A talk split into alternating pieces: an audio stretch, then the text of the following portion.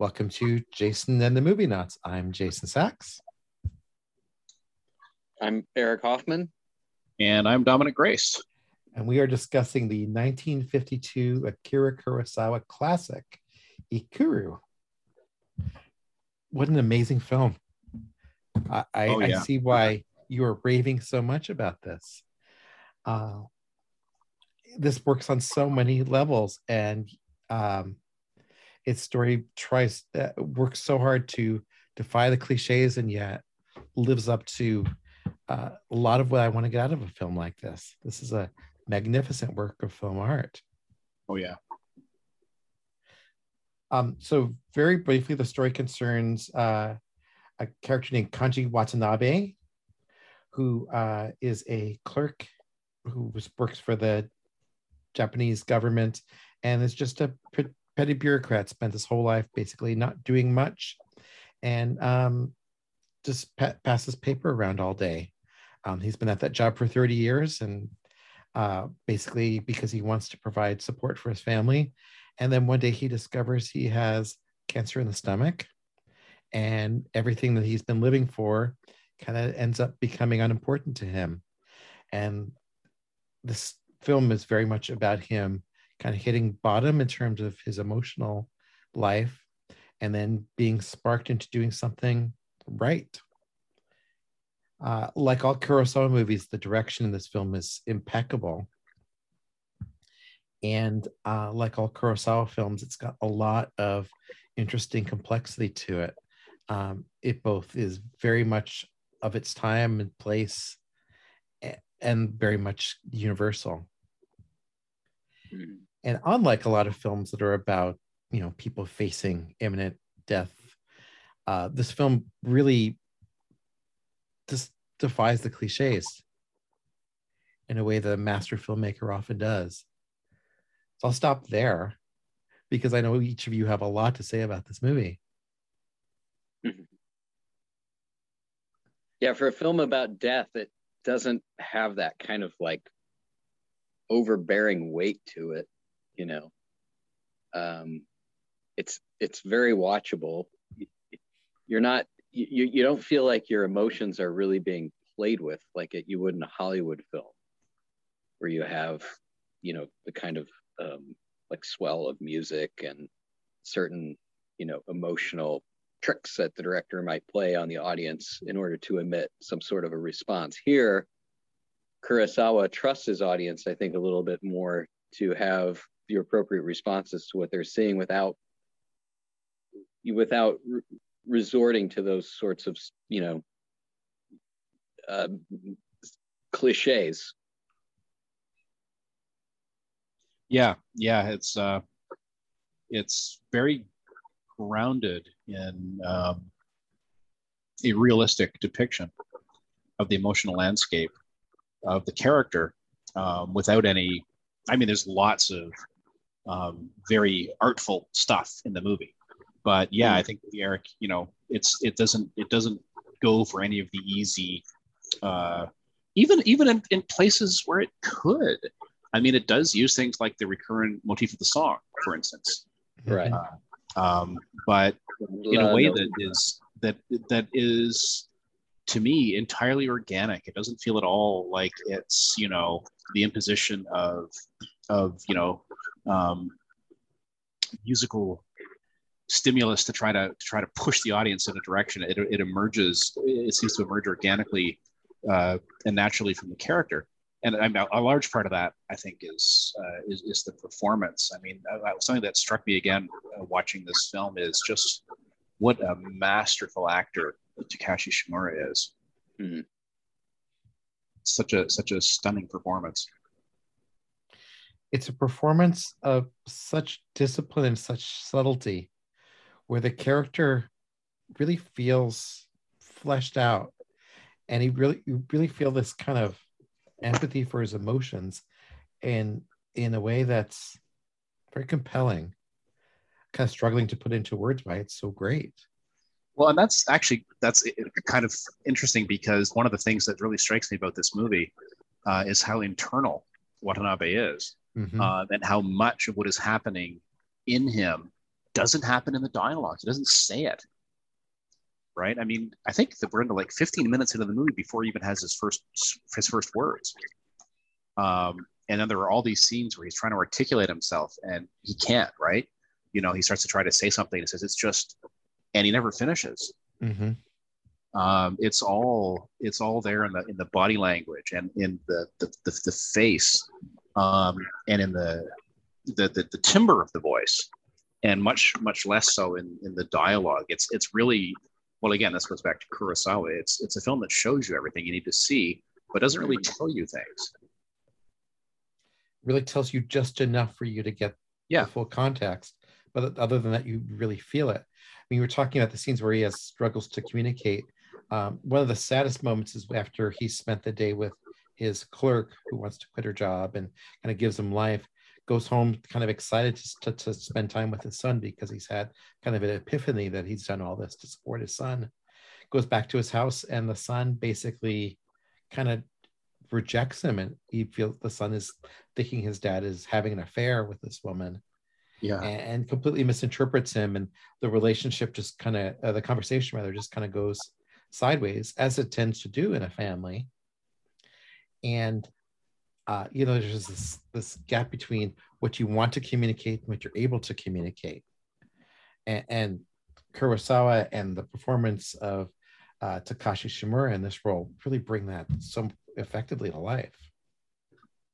You say that he has difficulty communicating or, or expressing himself, Dominic, and I thought it was interesting that the one time in the film that he is seemingly able to effectively communicate is when he sings that that ballad Gondola no Uta, which of course is a, a very kind of sentimental, uh, popular uh, love song from the Taisho period of Japan, and uh, you know, and it's about an older person who's sort of warning these two young uh, lovers about the you know how uh, you know, to to in, essentially enjoy their youth because it's going to be over before you know it that sort of thing.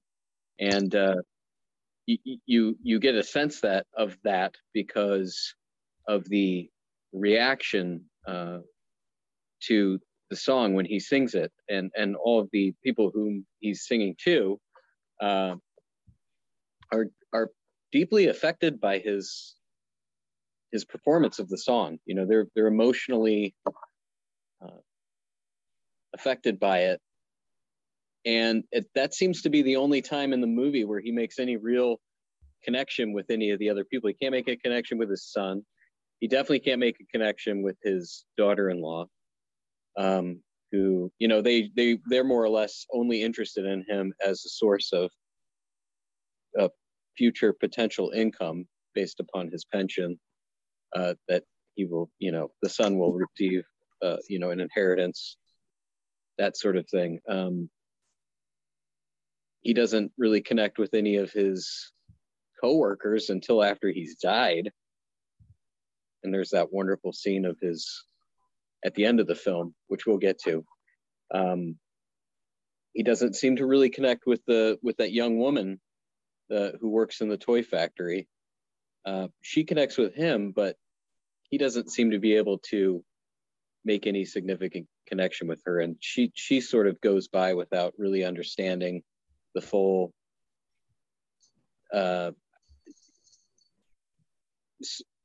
you know, without understanding his personal turmoil that he's undergoing, and um, it, it that's interesting to me, and and it, it does seem to seem it does seem to sort of underline uh, in the film that death is something which is incredibly personal and is not something that can be shared with anyone else. And I think he comes to that realization as well that that's something he's going to have to do alone, more or less. But while he's alive, he still has an opportunity to have some impact on other people. And uh, and of course that's really the theme of the film is that um, is that uh, to sort of I, I suppose uh, to to to think that your death is going to be something tragic to others is and to have that be the ultimate meaning of your death is is a mistake.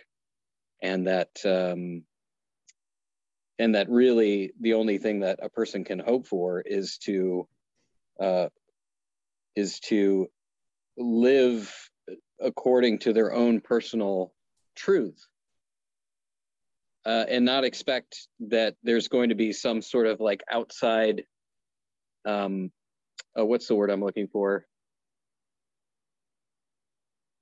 there the, that that the world is not going to provide you with the Validation. your- what's that Validation? validation yeah more or less that the meaning of life is something that you have to ultimately come up with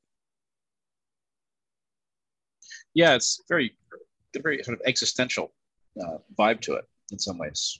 This, uh, yeah and it's interesting that you say that because i think i believe when we were talking about seven samurai you mentioned that there was sort of an existential vibe to that film as well which Yeah, and, and this know. film this film came out just after or just before seven just samurai before. just Just before. before, right and i believe that was this film in 52 and then the very next film that he made was seven samurai in 54 and that you know that existentialism in the 1950s was like everywhere right Yeah. in the post-war in europe japan and the united states pretty much everywhere in western civilization was was uh, impacted or uh, somehow aware at the very least of the implications of existentialist philosophy. So i can see an undercurrent uh, of that in the film. It's like whatever your life is is what you make of it. Absolutely, yeah. And that then, then again, you know, as you were saying, well, we'll get to the ending, but that that's key to the end of the film, right?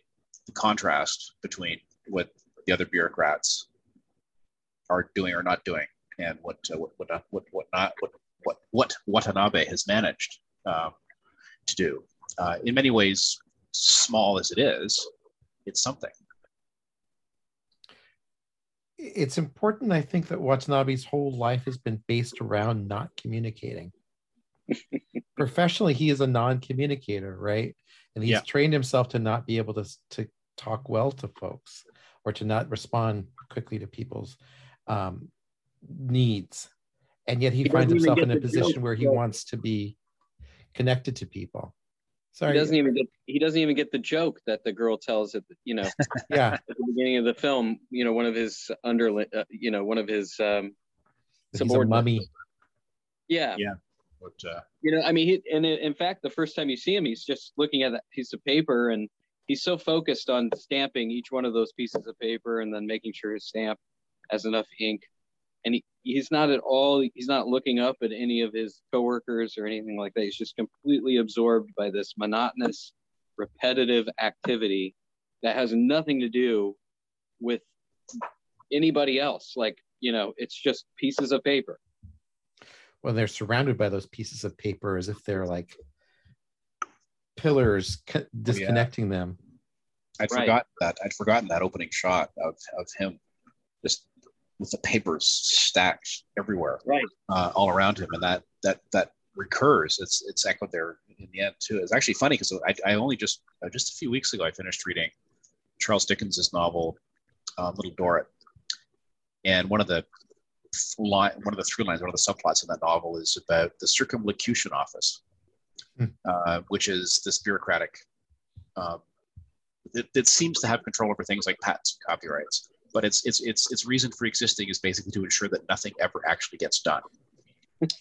um, and it's like kafka or exactly, and it- Yeah. it- exactly, and it's uh, it's it's like that again. That I you know that, that idea of the blizzard of uh, of paper that uh, is produced in the place of actually doing anything uh, useful or, or beneficial. And yeah, that I was I was talking about the the acting I mean, that's really very minor stuff. Sitting at a table, stamping pieces of paper with uh, you know with with with the with the ink stylus, um, but the per, he's 100% there uh, uh, in in, the, in, that performance. Uh, and again, you know, so from the beginning, that's something that's really blew me away. Is, is Shimura is completely occupies and inhabits his character, and even when he's engaged in this most banal and meaningless and almost mechanistic, repetitive uh, behavior, um, the character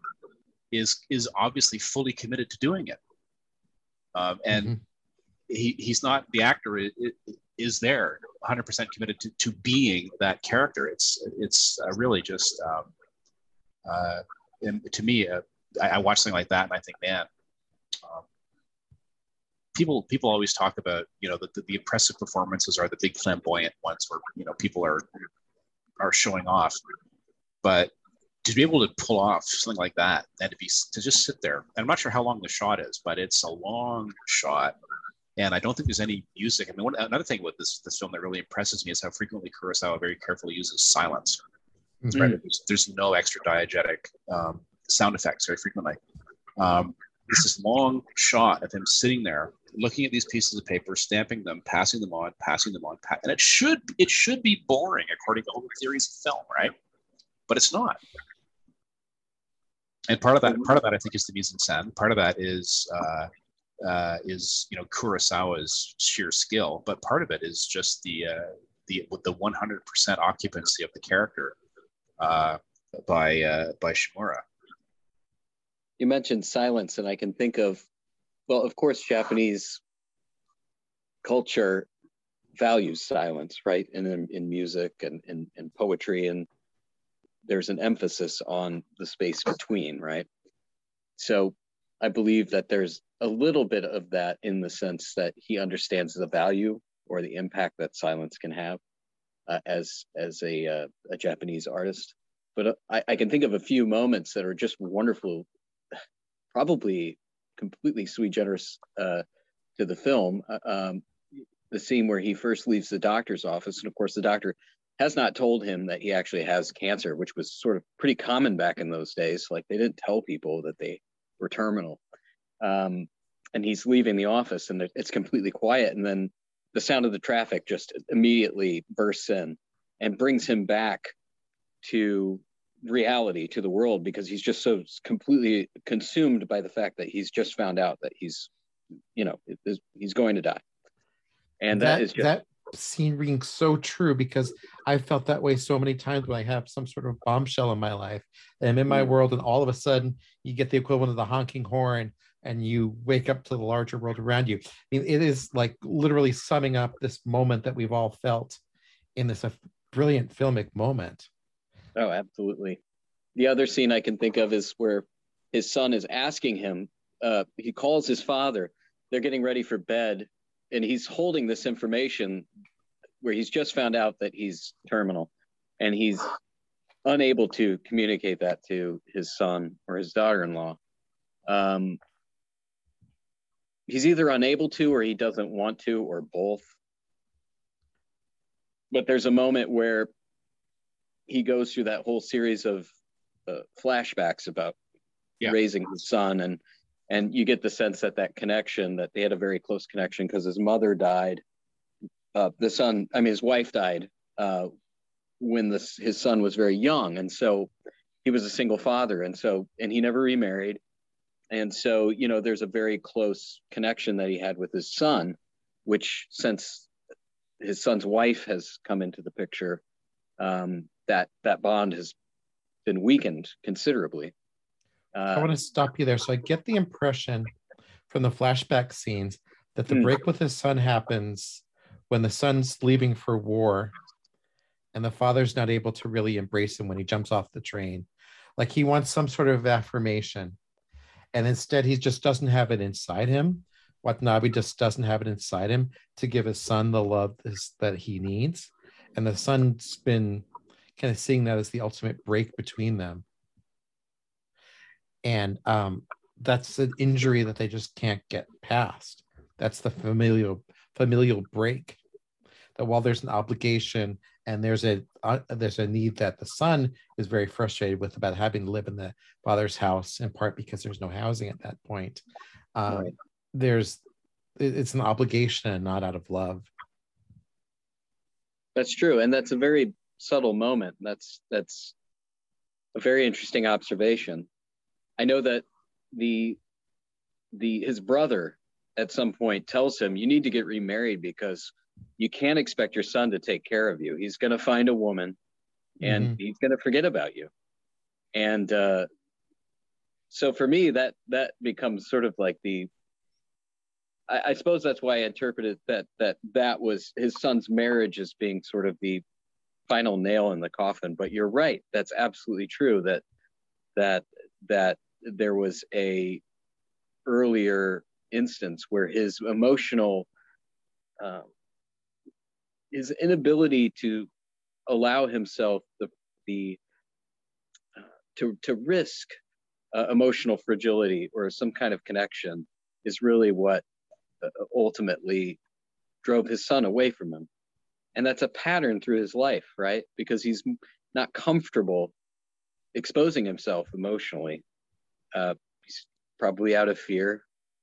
Um, at any rate, his son calls to him, and he thinks his he's just come out of this series of of flashbacks. So all of this is going through his mind, and then he hears his son's voice, and he just he says his son's name over and over again, and he he runs up the stairs like there's going to be some sort of you know uh, reconnection happening. And, and all his son wants him to do is you know make sure to go turn the porch light off and lock the door. And kurosawa does this incredible cut where you see him go up the stairs and he disappears and then you still see the stairs.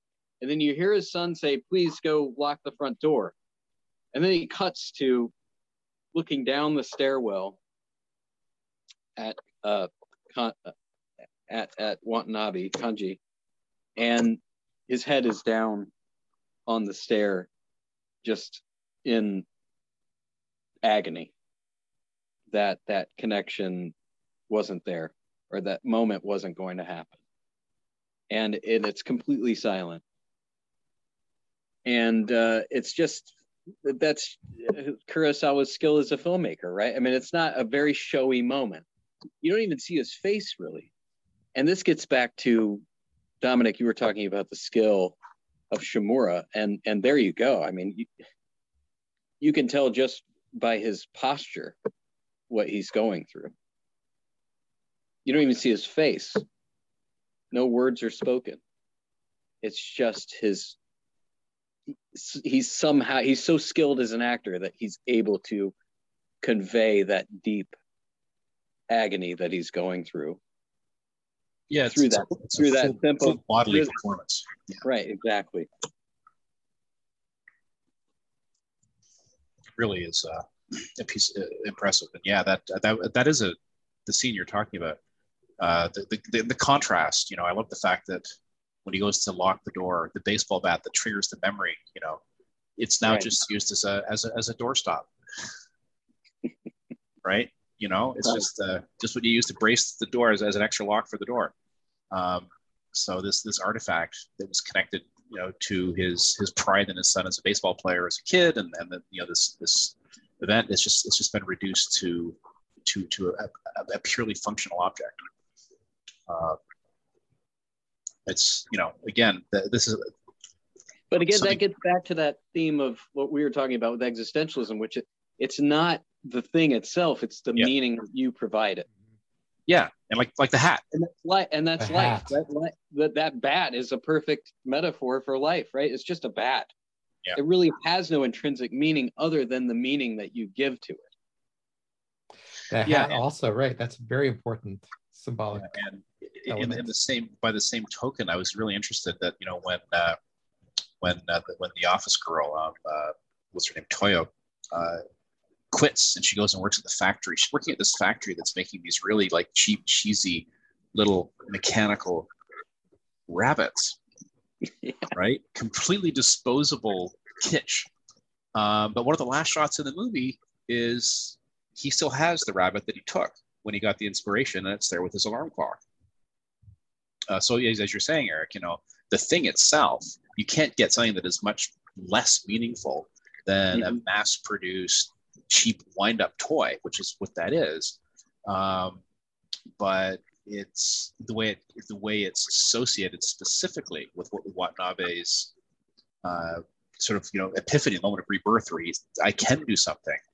Um, it becomes imbued with with a meaning that the, the intrinsic object just doesn't have. One man's trash is another man's treasure. Exactly. Yeah. When you were alluding uh, to the hat, I go on yeah. with the hat stuff too because it's so important symbolically. Yeah, yeah. That's actually I, I was laughing when I watched the movie again, um, and at, at, the wake scene when the uh, the reporters come to the door and the deputy mayor goes down to talk to them. You can see in the door behind him there's just a huge pile of hats there. Mm-hmm. you know that I presumably all the all the mourners at the wake have just like left their hats in this in this jumbled pile, um, which you know reminds us that you know again it's just a thing, right?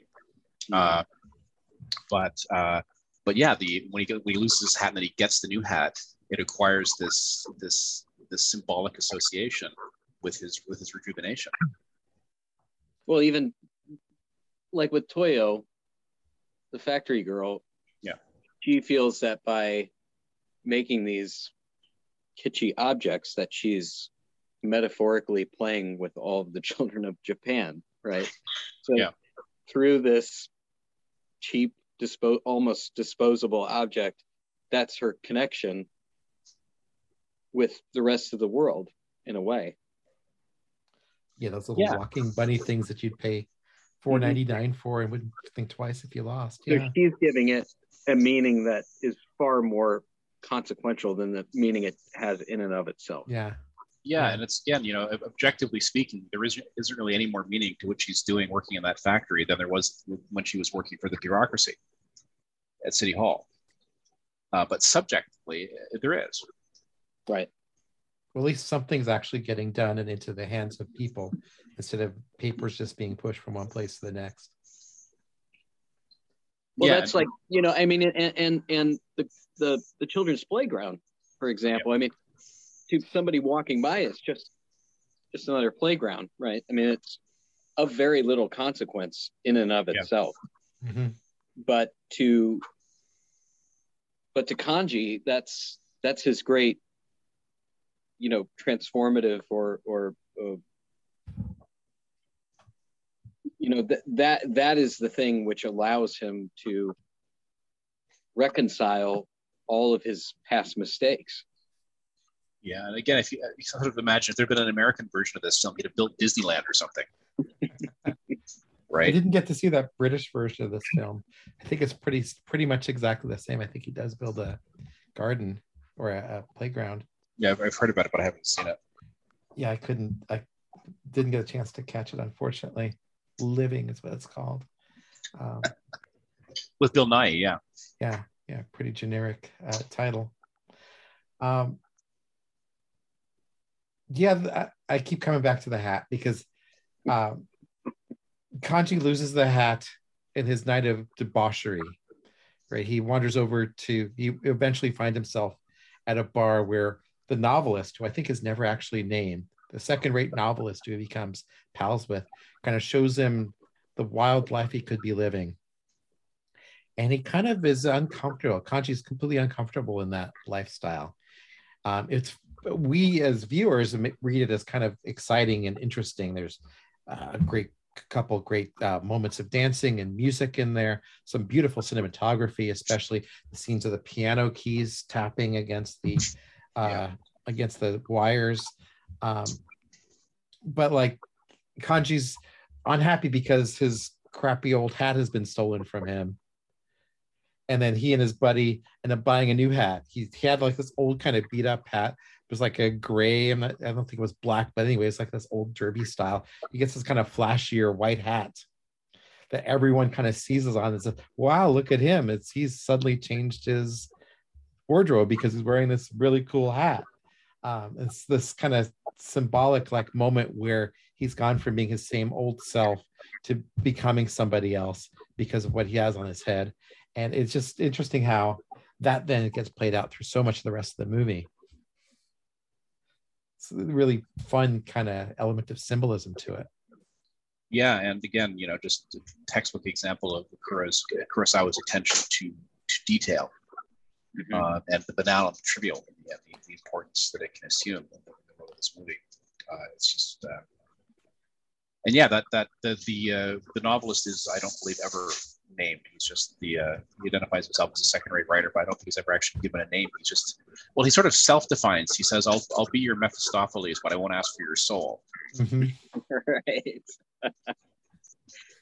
At least that's what my subtitle said he was saying. Yeah, right. And I'm not sure I completely got that reference.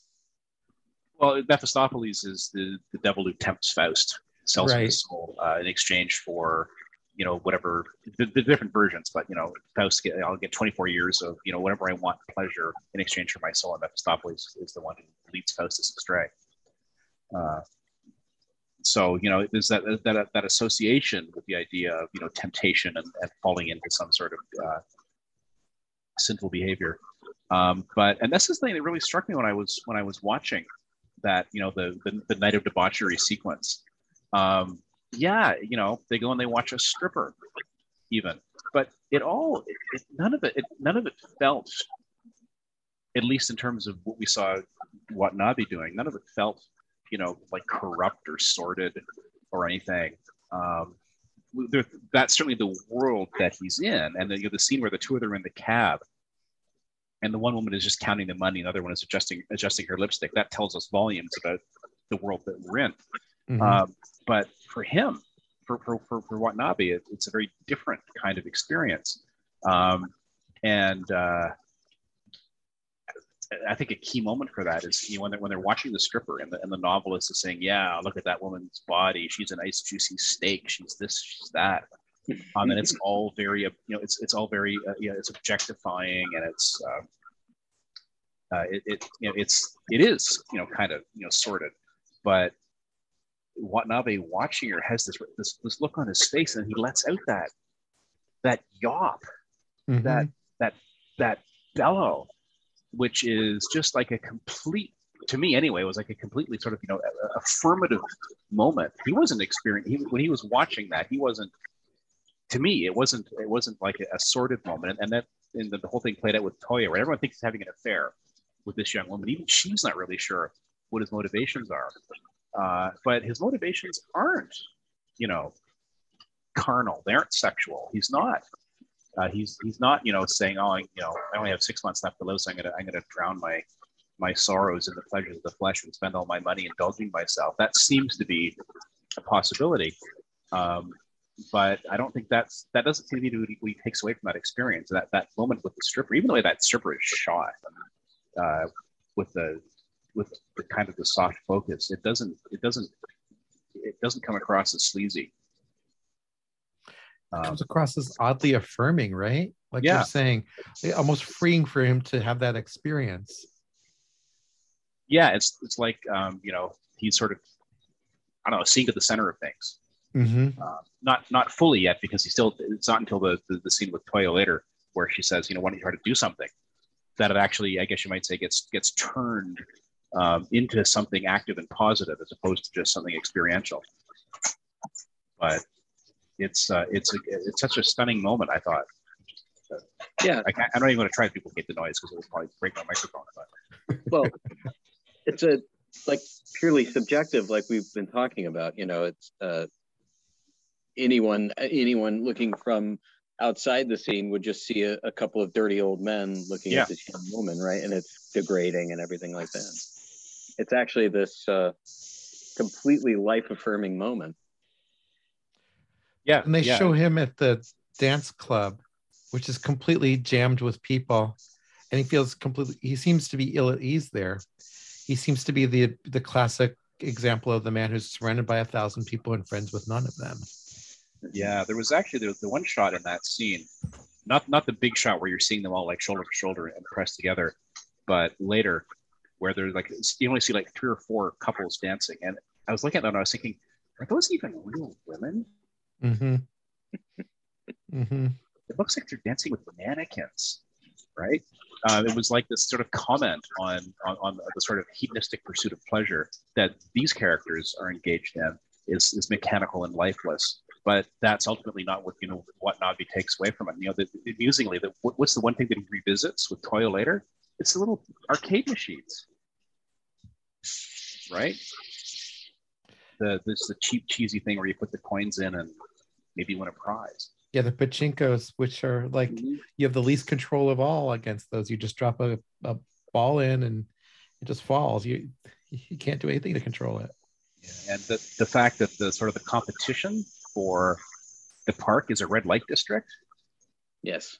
Again, mm-hmm. sort of speaks to that that kind of uh, tension. I actually love that scene where where, where, where the where the the hoodlums basically confront him outside the mayor's office, and he beats them just by just by looking at them and saying nothing mm-hmm. and smiling. Right? It's like, wow, man. well that's the way this this film works on so many different levels and and one level that we haven't really talked about is how it's a commentary on post-war japan yeah in a lot of ways because you have well you have the you have the bureaucracy the sort of western style bureaucracy that's been built up in industrial japan and then you have uh, kanji's social isolation. I mean that's the oh, that's the social isolation of the city dweller right? Um, the families are falling apart. That this is the familial structure of japan which held the country together for eons uh, is being suddenly appended by industrialization and and the um, uh, move all the kids are moving to the cities and there's no longer that sort of agriculturally based family based social structure anymore. And it's very uh, uh, it's very um, isolating. It's very alienating. And so the film seems to be hitting on all of those points as well. Yeah. And and using that that context as a commentary of how connections with others are so difficult to make on some pretty like basic levels in modern society. Yes, I mean, and that with with that in mind, I don't think it's an accident at all that the initial agitators for the park are a group of women, one of right. whom one of whom always has a baby on her back. Right. Every time we see her, she's got that baby on her back. Right. Right. Uh, well, so you just were talking about why the attractiveness of existentialism was so powerful for him, right? because that literally was the society he was living in. And in fact, it was only, you know, 10 years earlier that everything was up in the air, 15 years earlier that um, society was one way. And now society is a completely different way. The only way this film was made was because uh, essentially the, the American censors were about to leave the country. So, so they wouldn't so they couldn't prevent them from making this movie that criticizes the American setup bureaucracy. So, um, yeah, of course, he felt tremendous dislocation. A man of his age and in his generation, there's no way he couldn't, right? And we see that in part of the nostalgia with the uh, samurai films as well. Right. This deep, deep need to connect to a larger version of his society. Yeah, it's interesting to me also that this film is a a somewhat influenced by Tolstoy's mm-hmm. novel, uh, "The Death of Ivan Ilyich," and and this isn't the only time that he's used Russian literature as an inspiration for his film. I believe Redbeard was also. Well, in fact, the previous movie was The Idiot, based on. In The Idiot, right? Dostoevsky. On Dostoevsky, yes. Uh, so he's not only drawing upon the the uh, Japanese tradition, but he's also sort of looking at classic literature as well as a as a wellspring uh, for identifying this modern malaise or providing it with some sort of like uh, extra contemporary context, uh, giving it a little a, a, a universal quality to it by using Russian literature from a, a previous era, a pre sort of almost pre-industrial era. Yeah, one of the things that I was kind of surprised to learn about Kurosawa when I began to read more about him was that within Japan, he is often viewed as like not sufficiently Japanese. Right. Right. That in fact, too westernized. Yes, Mhm. That's true. Yeah, uh, o- Ozu is sort of held up as the Yeah. the pinnacle of Japanese style filmmaker, like legitimately Japanese. And Kurosawa, Yeah, we talked about those Ozu Yeah. movies, and yeah, they felt Right. they felt different different from the Kurosawa movies. Yeah, I mean, and and if you look at like the movies he made in this sequence, um, there's a lot of doubt about the the reality he lives in, or questioning and all seeking deeper literature. Right? He'd done Rashomon just recently before that, then The Idiot, then Ikiru, and then Seven Samurai, which is his first movie that takes place in the past. It's a, the movie's so good, it's just like a miracle when you start to think about where it came from. And then he he did a minor movie, I Live in Fear, and then Throne of Blood, based, of course, on Macbeth. So he's continually seeking out inspiration from external sources. He's he's and he's also continually trying to find what the real truth is, right? Rashomon ref- reflects um, this kind of shifting view of reality, which we also see in the, la- the final third of Ikiru, where everyone's Yeah. telling their stories about kanji.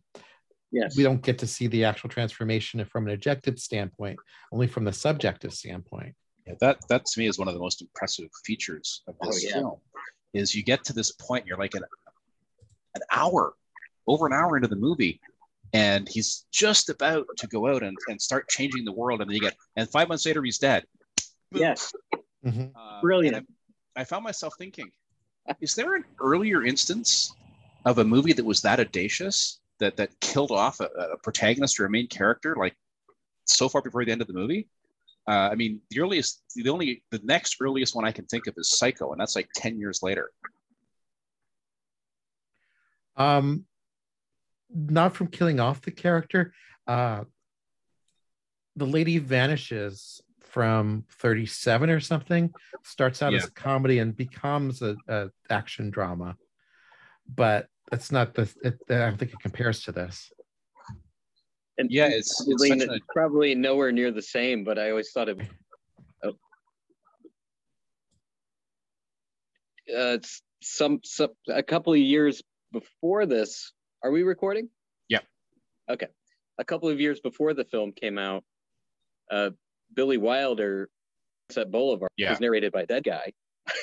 so that was pretty audacious. You know, you first see him floating in the pool uh, outside the mansion, and then he's he starts to say, you know, well, you know, here I am. Look at me. this is where I ended up. right it's, it's one of the things that film from beyond the grave. You know, that was that was pretty audacious. it's one of the things that I tripped over when I was just doing some, you know, reading around this film uh, before this uh, this meeting. When they were working on the script, Kurosawa and his scriptwriting partner had produced about 50 or 60 pages. Then they brought in a, an external guy who was supposed to like give them advice about what to do. And he said, no, no, no, this is really, this isn't working. You should be doing this, and you should be doing this, and you should be doing this. And Kurosawa said to him, if we do that, the protagonist will die halfway through the movie. Yes. And the guy's answer was, the protagonist can die halfway through the movie. But I'm thinking, in 1953, that's Yeah. that's a pretty audacious idea. That's pretty. Yeah. I I, I absolutely adore uh, that section of the film. I, I don't Oh, know. yeah, I have a yeah. thing. I have a thing for like jump uh, a drunken Japanese businessman. I have no idea, but it's so brilliantly filmed. The acting is and and the script writing uh, all throughout that sequence is just firing on all cylinders. Um, it's just such a wonderful microcosm. Yeah. Japanese society, social social customs, behaviors, which are somewhat alien to us as Westerners. Uh, interact how how people interact with one each other with one another within that particular social context. and it's just fascinating to watch in and of itself. Yeah, and it's it's really again, I, I think we I think I talked about this a little bit in our previous discussions. One of the things that amazes me about Kurosawa is the precision with which he controls the actors and the postures that actors are in. Um, and that sequence where you have this like this this room full of these guys, mm. um, it never looks it never looks artificial, mm-hmm. but right. it's so carefully choreographed. And who, who, you're looking at, who's in the foreground, and who's in the background, is so carefully choreographed that there's always more going on in the scene than just the dialogue. Um, for instance, there's I don't, I don't I don't know if he's ever given a name, but there's like the one clerk um, and he's the one who sort of starts it. He says, no, no, he, he was the one who did this right after the deputy mayor has left. Um, every time you can see him in the background, his posture, the look on his face is always qualitatively different from everybody else. So he's this silent commentator mm. um, on, on, on the rest of on, on the rest of it. Uh, and again, that's you know to me is one of the things that just blows me away about Kurosawa is uh, is the, the way that he controls even how actors move and where they're placed as, as part of the whole visual experience. Oh, I actually saw. Only, sorry, go not ahead. Only how they, not only how they, uh, n- not only how they play, how they're placed, how they're placed in relationship to one another, and how yeah. they interact with one another as well. Because there's all, there's not only there's not simply what they are doing it's also what they are doing in relationship to one another. Absolutely yeah yeah. So it's, it's, yeah. Yeah that is it's, it's a great sequence. Uh, it, it, reminded me of in a way I, I was talking to jason about this uh, we were talking about hal ashby last week but there's a there's a thing that filmmakers certain filmmakers do and do well and they're called forever scenes.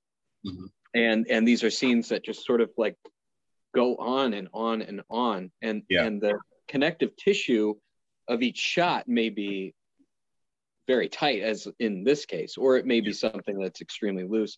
Generally these sort of forever scenes take place within like one room you know or in a very yeah. contained environment. They have almost like a theatrical sort mm-hmm. of claustrophobia to them. Yeah but they're some of the greatest scenes ever made and they're just so captivating because you yeah. have this situation where everybody is sort of pressed in with each other. They're there for a specific purpose and they're you know they're not going to leave because of one thing or another.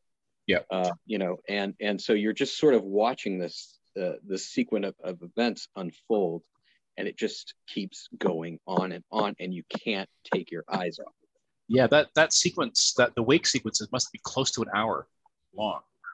Right. Yeah. Uh, and it's, really, it's broken it's up by the flashbacks and stuff, but yeah. Right. Well, yeah. I mean, you add in the flashbacks and everything, but it's all within that. Yeah. You know, it's almost like it's a film within a film. It's like it's its yeah. own. It has its own like structural logic. Yeah. That's so incredibly different from the first portion of the film, and yet it still has, e- even within that different logic, it's still Kurosawa is still somehow able to maintain the overall cohesiveness of the film despite that. It's masterful. We get the interior view for the first two thirds of the film, then we get the exterior view. But the brilliance of it is at the very end, we go back to the interior through the yeah. eyes of the exterior. Because right. that beautiful scene where he's at the park and then singing while he's sitting in the swing, just puts you right into Kanji's head. And you just get this incredible feeling of closure from that. But you also get the, you also get the sense that now people are seeing him the same way that he saw the rabbit, or the yes. same way that he saw the baseball bat. Yeah.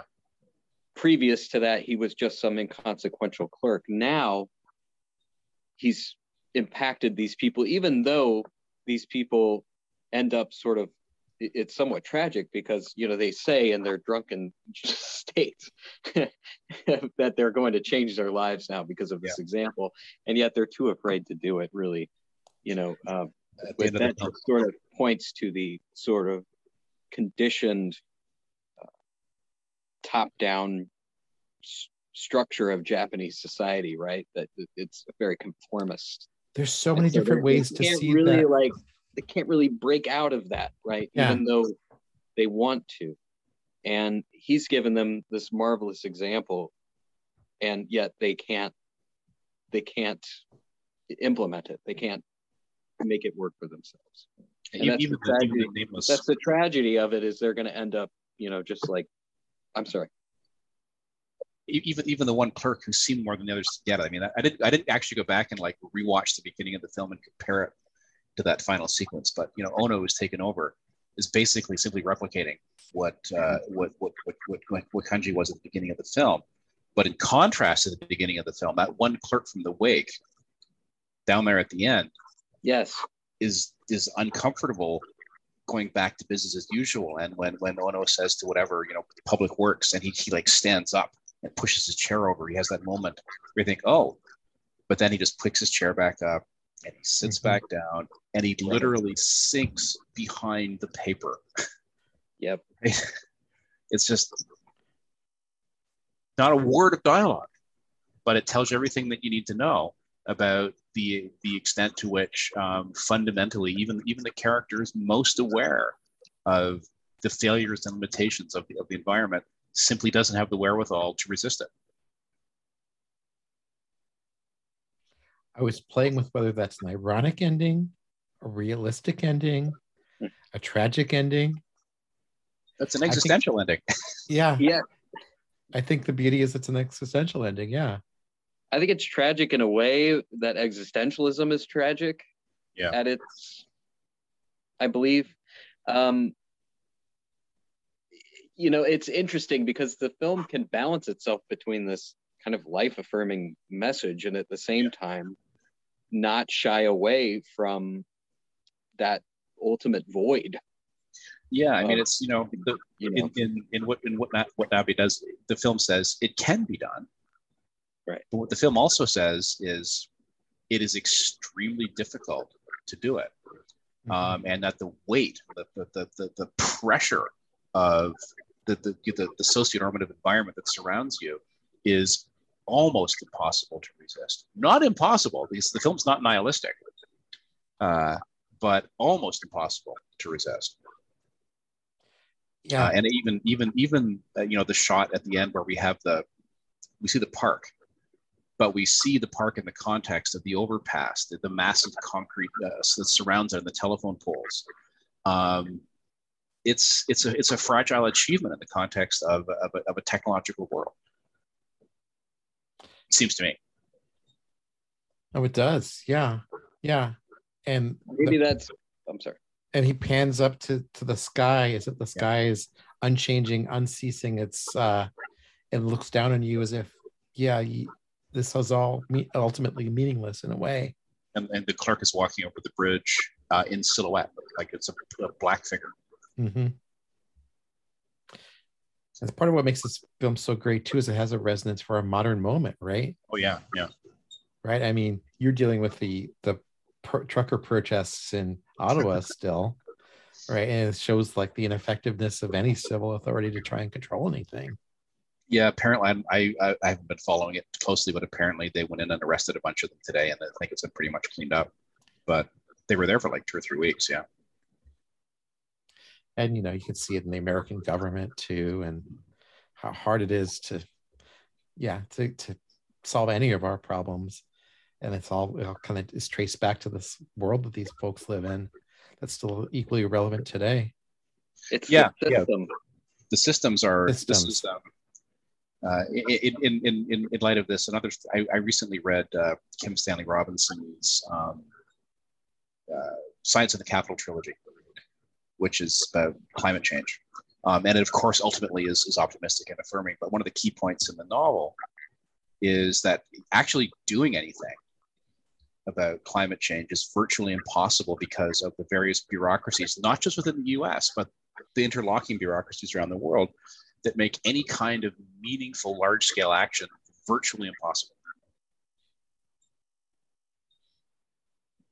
Um, and you know, a film like this, which basically gives you a microcosm version of that, really helps bring that home. Mm-hmm. but it also tells you that maybe that isn't the best way to enact change. No.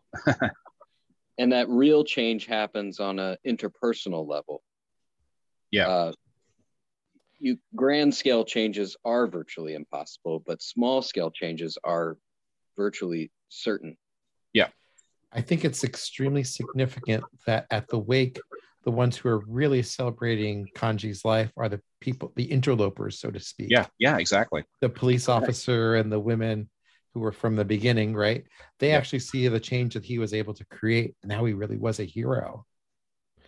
Uh, his fellow bureaucrats are so kind of in the water, they can't see why he stands out, why he's special. Um, yeah. Very typical of, again, it resonates in the world we're living in, right? Why can't you assholes just solve these problems? You know, that's a little bit why Trump was re- was elected you know yeah. i alone can can fix this right i mean uh, uh, that's what people are striving for they just want easy answers not easy answers well they also Sorry, that's, that's, i'm putting a lot more cynical view on on these people's goals than than i mean to i apologize uh no i think, I think, what, I'm getting I at. think i think part of it and i i can't you know i can't uh without going too far into it and i i don't want to i don't want to um I don't I don't want to be in a position where I'm ascribing motivations to people who you know I, I don't maybe don't understand their motivations but I will say that I, I think for a large majority of Americans part of that a, a moment in history occurred because of the frustrations that we have with like what those women showing yep. up who wanted the yeah. part uh, you know why can't something happen? What yep. why can't you guys do anything other than pursue your own you know agenda? Yeah, yeah business that's the point I was trying to make yeah. Business as usual. Isn't getting us anywhere exactly right right and we're so, stuck with a fetid swamp and so you you look to the outsider and and in this case you know however however uh, ill-advised that was to to the american people a real estate mogul was the so-called outsider. But you know, I mean, he legitimately was an outsider, right? He was not a government official. He was he did not come up through the ranks, and that's what people yeah. wanted a break from. They wanted a break from that sort of like juiced in power structure. Yep. And and I think that that's yeah. So definitely, I I I think people you know, certainly within the United States, watching this film now could certainly relate to that sort of frustration with the system and and and the perceived inability to affect any change large or small without you know so much unnecessary uh, uh, uh, so, so many perceived to be unnecessary power structures within the way yeah, that only perhaps. seem that only seem to be there to serve their own needs perhaps especially because basically literally what they're trying to do is drain a swamp yeah exactly right it's a cesspool it's yeah. literally a cesspool yeah you can't get any more on the nose than that Dom. Good yeah. but yeah i mean even not even the the I think the most my favorite scene in the movie is that early montage where the women are going from office to yeah. office to office, just trying to get their uh, request at least listened to. And the only one who will even pretend to listen to them is the assistant mayor, and only because it's kind of his job to try and get votes for himself. Um, yeah, these right. women have no idea how the bureaucracy works, have no, no idea what these departments even mean, right? And and and you know, well, we all feel the same way. I Think about our government. Sure. Oh, another another ABC, uh, you know, department, and I don't even know what it's there for.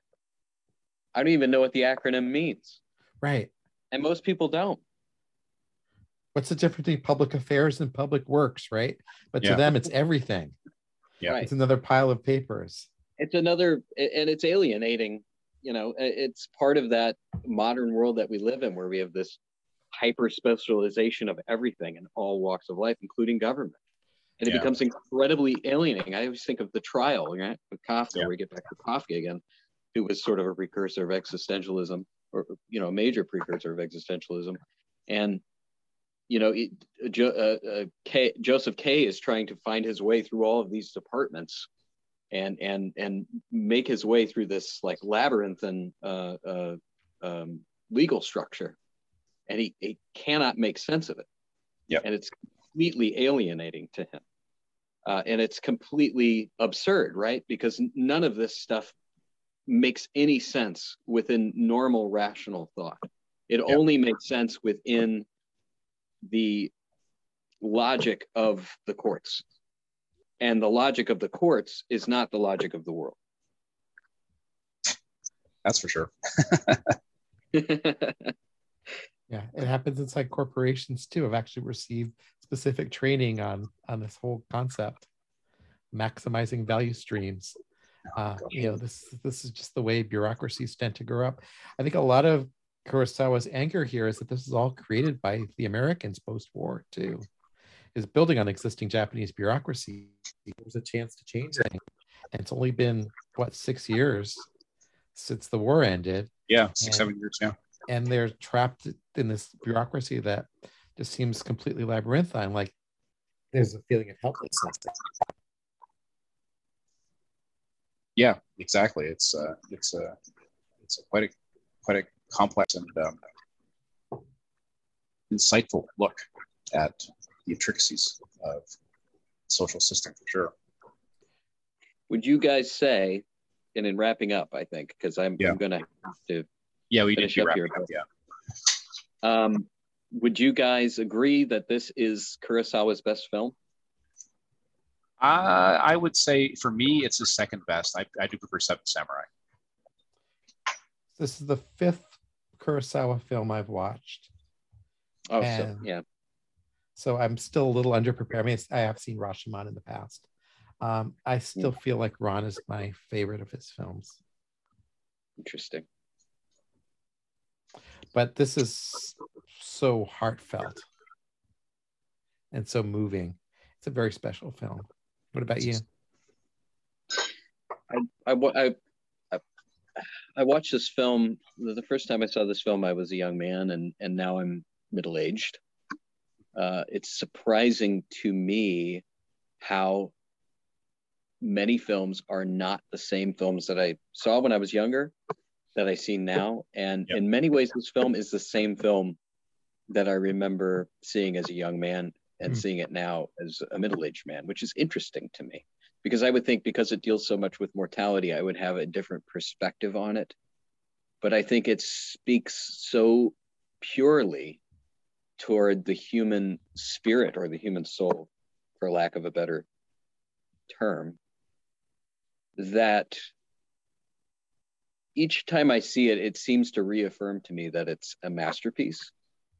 And uh, I haven't seen another Kurosawa film that I think uh, achieves this level of s- sublimity. Hmm. Uh, so for me personally, it, it's my favorite Kurosawa. Um, I really can't argue with that. Yeah, yeah. or with Ran for that matter. I mean, they're they're they are they're all sui generis, really. Mhm. Absolutely.